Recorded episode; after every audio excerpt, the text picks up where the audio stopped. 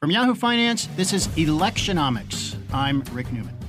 And I'm Alexis Christoforous. Welcome to our new normal here at Yahoo Finance. As you can see, this podcast doesn't look the way it usually does. Rick Newman and I are in separate places. We are using Google Hangouts to bring you this video podcast in this world of coronavirus. And today we're going to start talking about how this COVID 19 is affecting the 2020 presidential election. So, Rick, what are you doing there in your room? I'm surviving, uh, and I don't have to worry about infecting any or anybody or being infected by anybody. Yeah, same here. All right, great. Without well, getting the evil eye. Yeah, no, you don't, and it is so true. You know, you don't want to cough or sneeze near anybody or, or anything because you, you will get the evil eye. I'm going to try not to cough, just so you know, because I think people might just have that instant reaction. But anyway, let's stop talking about the virus. Or I guess yeah, we. Well, we're going to talk about it, but in a different way, because I want to talk about how this coronavirus has really come to define Donald Trump's presidency um, at a time when he is looking at whether or not he's going to remain president in just a few months. It's hard to sort of think past where we are now and look out to November. But so far, given um, his response, his administration's response to this pandemic, do you think odds are for a Trump reelection or against? Suddenly they, they seem to be changing on a daily basis. And, you know, I just have to say, we thought we were getting whiplash with the abrupt change in the Democratic uh, presidential race. We've been talking about that for the last or two, last couple of podcasts with Joe Biden, you know, coming, rising from the dead and suddenly become looking like a shoe in. And then all of a sudden, really within, again, less than two weeks, uh, it's almost as if the whole economy is falling off a cliff. The whole country is changing the way it goes around, goes, it does its business. Everybody's staying home, or they are in many places. So here's one of the things that caught my attention first thing this week. Uh, I get a lot of political newsletters and things like that. So I opened one from uh, Sandhill Strategy. That's a, a, research firm in Washington, D.C. They do uh, political analysis and things like that. Here's the headline Joe Biden, likely the next president. So, uh, what these analysts at uh, Sandhill Strategies are, are, saying, they're kind of keeping it simple uh, and not basing this uh, forecast, if you will, on anything that President Trump is actually doing in terms of how he's responding to the coronavirus uh, crisis, but on a, on a simple fact that um, we're almost certainly going to be in a recession later this year. So, leading into the election, we will be in a recession. Uh, it looks as if it's going to be a deep recession. Now, it might be a short recession, but it's going to be painful for some period of time. And there just has been no president since uh, since the Great Depression who has gotten elected either during a recession or in the aftermath of a recession. I mean, every time there is a recession in the United States and there's an incumbent president running for reelection, he loses. And uh, to make to point out just how stark, I mean, this is a you know 100% correlation. And just to point out how stark this is, um, to go back to when I had first started in journalism, uh, was in 19, you know around 1991, and I remember being a young journalist watching the Gulf War unfold uh, in 19, early 1991. You know the shock and awe campaign, the air war, and the smart bombs. That was uh, that was a decisive U.S. military victory. Um, President uh, George H.W. Uh, Bush's approval rating went as high as 85 or 86 percent back then, and he lost he lost. I mean, back then they thought you, no president who presides over a winning war, especially in such a decisive fashion, could ever lose a reelection. And he lost because there was a recession that came and it actually was over by the time of the election in 92. But the aftermath of the recession still had people feeling anxious. And that was a fairly mild recession. And George H.W. Bush lost. So if you're just looking at the correlation between recessions and presidential reelection odds, Trump is in deep trouble. But you have to admit, this is a very, very unique situation. I don't know if, if we can look back in history and find uh, a situation similar to this in an election year. Could it possibly be that the electorate says, you know what, this is not the time to shake things up in Washington? We need stability there with the administration. Let's keep the same president in. Could that kind of thinking work in favor of, of Trump? I think so many things could happen. Um, so it, it might be not just what you described but it's possible that Trump could find that uh, voters are sort of rallying around him, uh, the, which is what normally, which is what might happen if this were a terrorist attack, let's say. So, uh, you know, the nation rallied around George W. Bush in 2001 after the 9 11 terrorist attacks. Uh, is it possible something like that could happen? I guess it is. Um, you're you're now hearing Trump just you know his his rhetoric. Uh, he calls this a war. He call you know we're fighting an enemy in the virus. Uh, he, he he characterizes it as a foreign virus, as if you know we have been attacked by some foreign interest. Um, it, it, could that sway voters? I, I guess it could, and I will. You know, I freely acknowledge, man, anything could happen here. Um, but you know, Trump is so divisive to start with. Uh, and I, he's just not somebody who unifies the country. He's just not. And even amid uh, this crisis, he's taking pot shots at governors he does he doesn't like. So he doesn't like the governor, the Democratic governors of Michigan or of uh, New York. So while he's on the phone trying to manage this crisis, he gets off and he tweets or he has something nasty to say about Democratic governors. So I don't think Trump is the kind of president who actually can unify people. And, uh, you know, we're going to see a giant drop in um, Democratic turnout in the remaining primaries. But I don't think uh, Democrats are suddenly going to say, you know, seven months from now, oh, we've had this virus and this national crisis. Maybe I, maybe I don't need to go vote. Maybe, uh, maybe Trump's actually doing okay. I, I just think that's not going to happen. I, you know, unless the health situation is actually dramatically worse by uh, by November, I think Democrats are still going to turn out in record numbers, uh, and I think you're probably going to see some independents, you know, turning out in high numbers as well. Uh, and I just don't think that's good for Trump. I could be totally wrong about all this. I mean, it's almost hard to predict anything these days, but I think I do think Trump is going to lose. And now I want to talk about Biden and Sanders and these primaries because we saw the primary in Ohio being pushed to I think it's June, right? Yep. um, the governor did there. So what's going to happen to the other primaries and and what's going to happen to Sanders? I mean, some are wondering why is he still in this race? Well, I uh, the first effect here, to my mind, is that it's a reprieve for Bernie Sanders. It gives him an excuse to stay in the race a little bit. I know you're laughing. I think I, I, even some Sanders supporters are starting to say, "Bernie, it's time to go, man." Um, and you know you really just look like you're trying to keep hogging your little bit of the limelight as it keeps moving away from you. You it's like you still keep sticking your your head in the picture you know trying to get in there. Uh, but um, you know bernie sanders uh, we, we heard him in the last debate. You know he's kind of like you know he's still something of a force.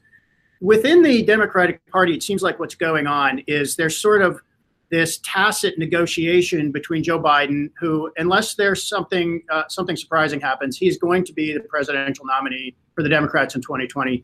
Uh, I mean, there could be a health issue. I mean, he is 77 years old. We've talked about that before. I don't think it's crass to just point out what's obviously on people's minds. So I guess Bernie Sanders, maybe he can argue that he, he should stay in for that reason.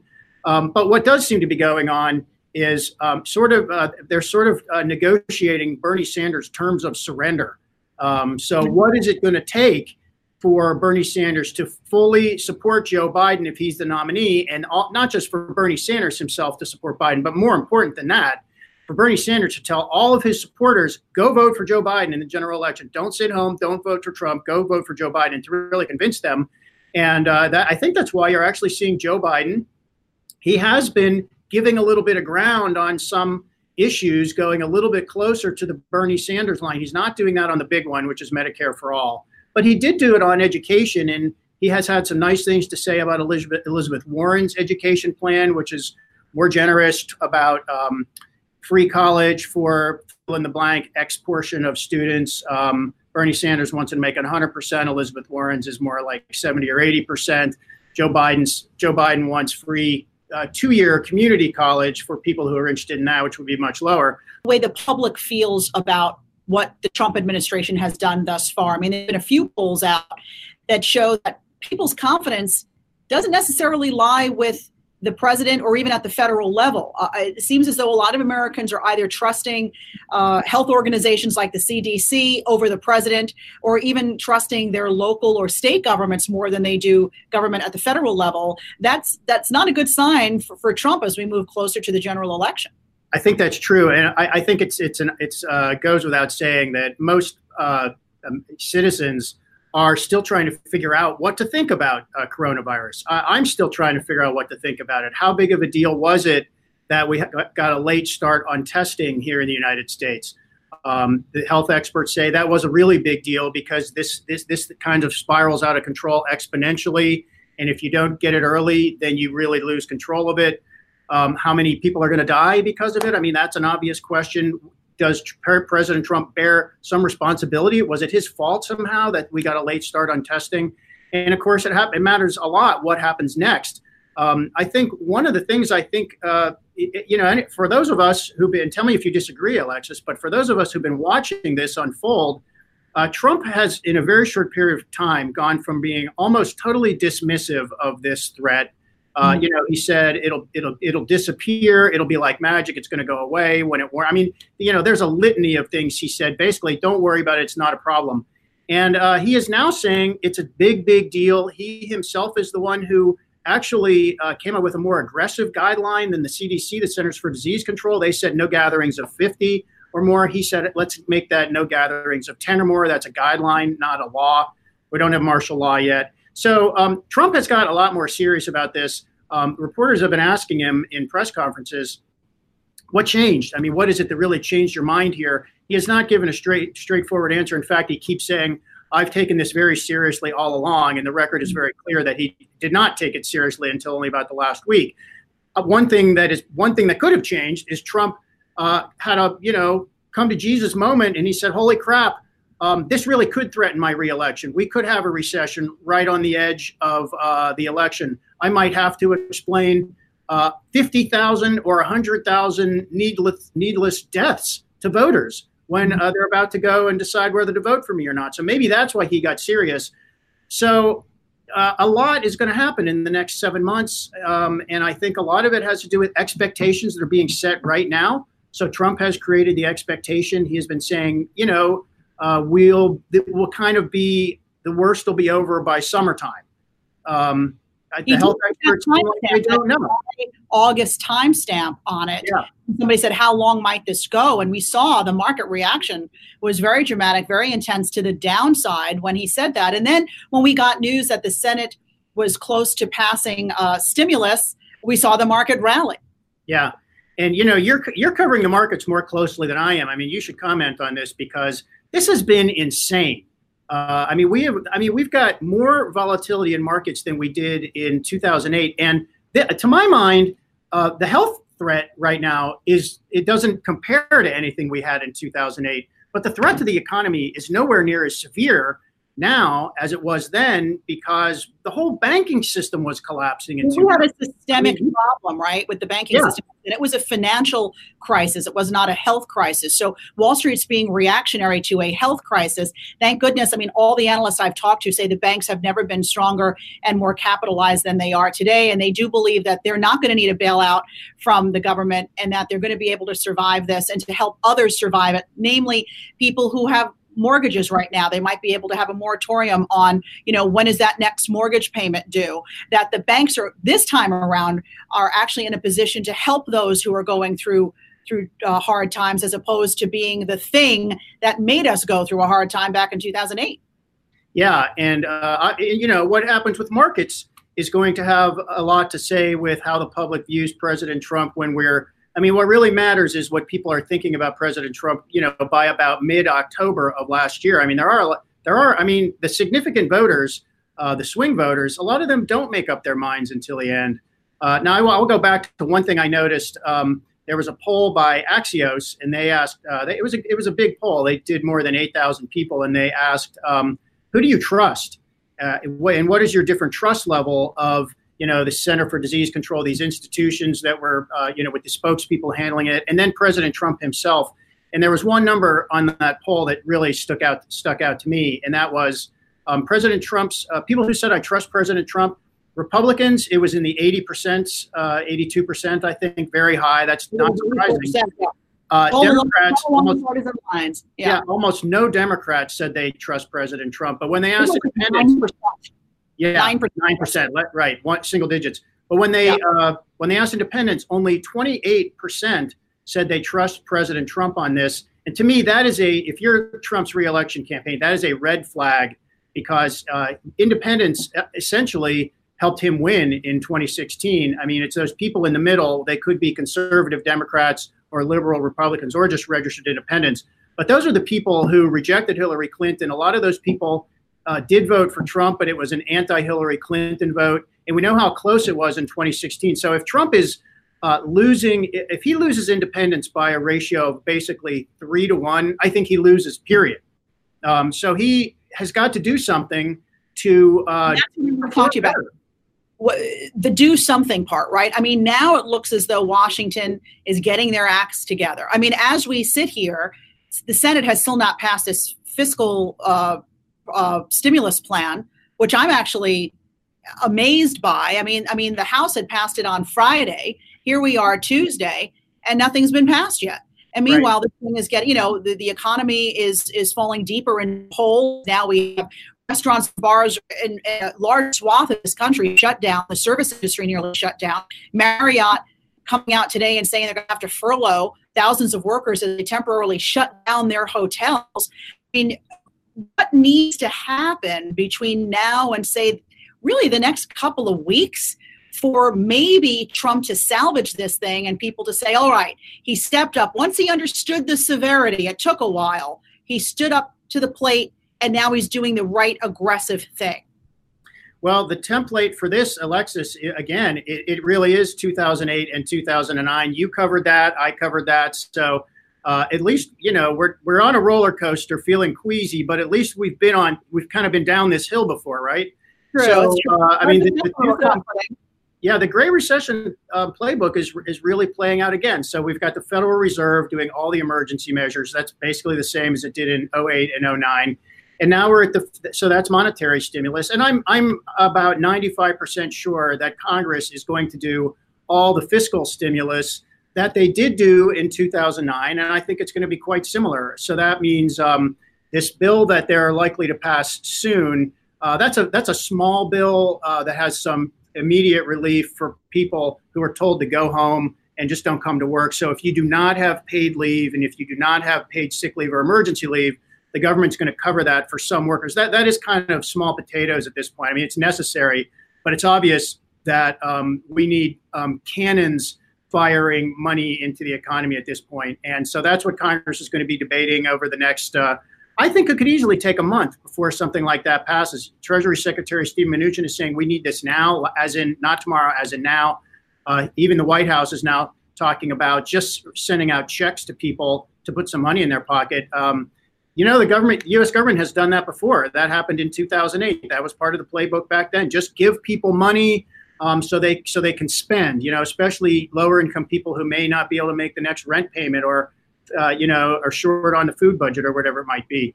Um, there's going to be you know this this kind of thing ends ends up to be a giant grab bag for every favorite pork product up on Capitol Hill. So that's where all the negotiations are going to be. The risk for Trump in this, I, so Congress is going to pass something it's going to be big. It's not. Um, it's not going to be as fast as people want it to be. That's just the way Congress operates. But I think the risks and opportunities, a couple of them here for Trump. Number one, he has to be very careful not to overpromise what the government can do. Uh, actually, Obama overpromised on uh, how quickly the stimulus package passed in 2009. It literally in the first month of Obama's presidency, he overpromised on how quickly that would get people back to work. And you know, come a year or two later, um, turns out unemployment, excuse me, uh, jobs are not coming roaring back the way Obama kind of promised. And he actually put a number on it back then. And uh, what actually happened was way worse than what his number projected. So he he made the mistake of creating an expectation and actually pegging himself to a number that mm-hmm. then people could say, well, it, your program failed because it didn't do what you said it would do. Now we're already hearing Trump make these kinds of promises. Uh, you know, he's he's he's in some ways being careful not to put a number on it. So he's saying, I think we'll rebound really fast and it's going to be the greatest rebound ever. Um, well, he's not saying we, are going to rebound by June or July. And um, I actually have my doubts about whether the rebound is going to be uh, a sharp V shaped rebound. Because Bounce back or, or not. No, I agree. Anymore. Especially because if a lot of people are trying to recover from having lost a job that they just can't go step back into. I mean, maybe this means for a number of Americans, they lost their job during this pandemic and they didn't get it back for a while. And I don't care how much money the government's going to put in their pockets, they're going to want to help hold on to that money, take care of the priority bills like housing and food, right? Shelter and food is going to come first. They're not going to be out there stimulating the economy in the way that we would be hoping they would. And, and also just in terms of 2008 versus now and these bailouts, I mean, I guess you can liken it to the TARP that we saw happening um, in 2008 perhaps it won't be all that similar, Rick, in the sense that didn't we learn something from back then? We bailed out the auto industry, we bailed out the banks.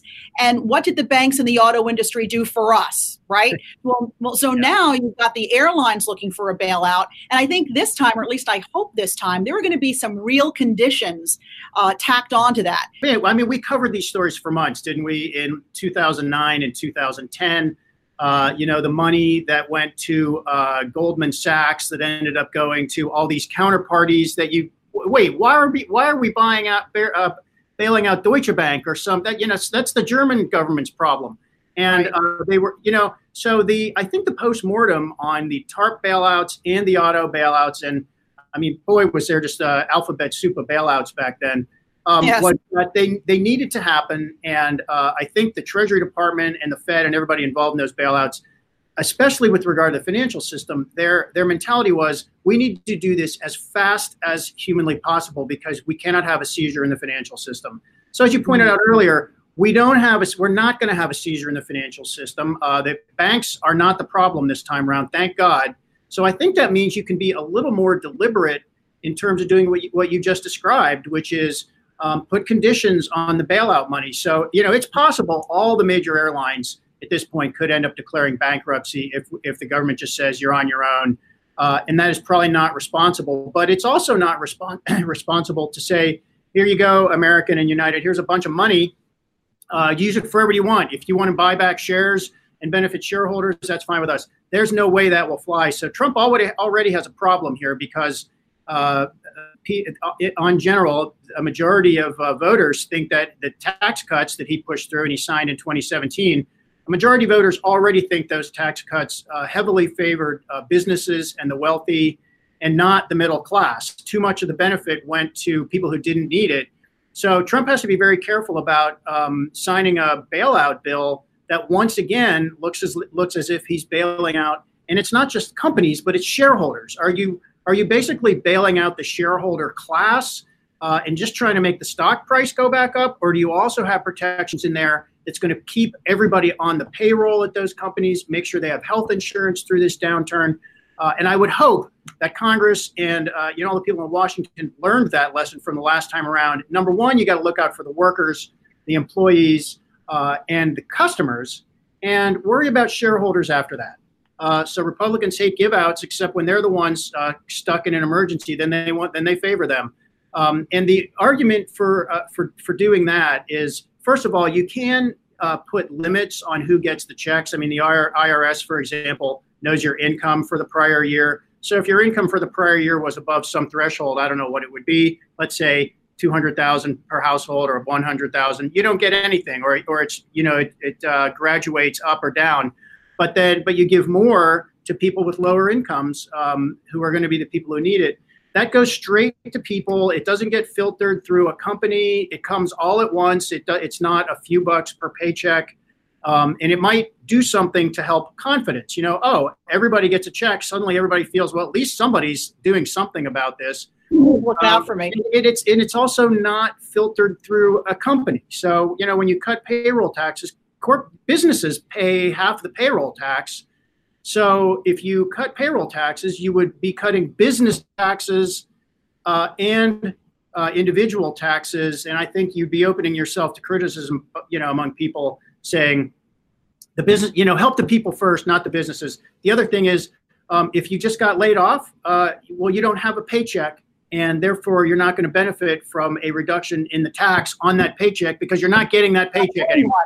Uh, exactly. Well, we are in the throes of it right now, that is for sure. And the jury is still out on how this administration is handling uh, this pandemic. We're really not going to know until we come out the other side of it. But Rick, well, you and I will One question for you before we go. Everybody yeah. wants to know when is the stock market going to bottom? When is the time to buy? You think I have an answer? You're covering it every minute of every day. But we are here every day, Monday to Friday, to try to work it out and talk to really smart people to help us figure it out. So, everybody, thank you so much for watching. Thanks for your patience and for joining us in this, like I said, this new normal that we're all dealing with. Be safe, be well, and be sure to follow me at Alexis TV News. And me at Rick J. Newman. Be well, everybody. See you next time.